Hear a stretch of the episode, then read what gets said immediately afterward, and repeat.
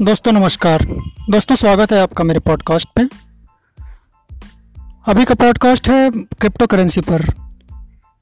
इसके लिए एक लेख लिखा है, अखंड सिट्रा ने। ये बता रहे हैं कि इंटरनेट की ही तरह दुनिया को बदल सकती है क्रिप्टो करेंसी ब्लॉकचेन तकनीक और उनके प्रभावी होने वाली क्रिप्टो करेंसीज में यह क्षमता है कि हमारी दुनिया को उसी तरह से आमूलचूर बदल डालें, जैसे 30 साल पहले इंटरनेट ने बदला था।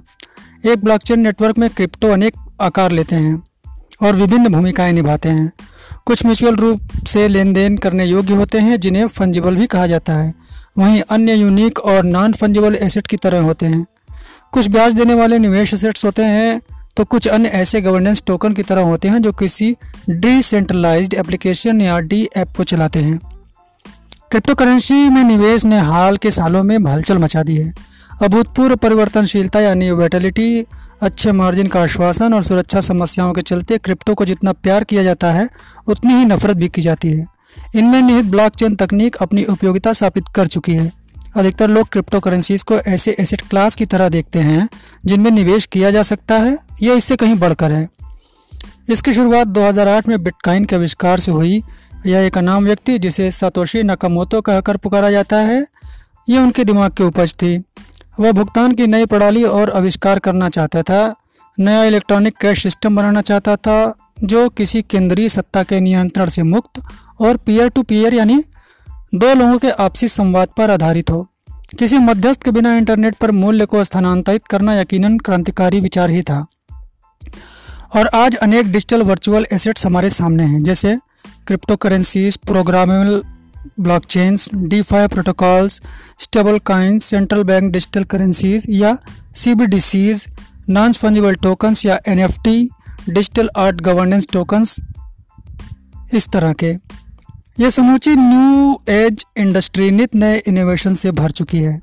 C D C B D C जो कि सरकार के द्वारा जारी की जाती है और डिजिटल रुपए की तरह होती है, आपको डिजिटल क्रिप्टो की सुविधा और सुरक्षा भी देती है। और परंपरागत बैंकिंग प्रणाली की नियामकता भी। चूँकि इस पर सरकार का नियंत्रण है, इसलिए सभी प्रकार के लेन देन की निगरानी की जा सकती है।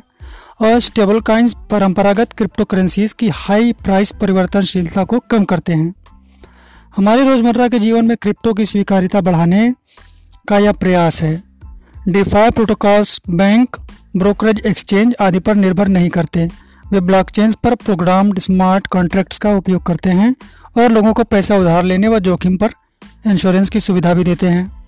बचत खातों की तरह वे ब्याज कमाते हैं पर थर्ड पार्टी पर निर्भरता बिना।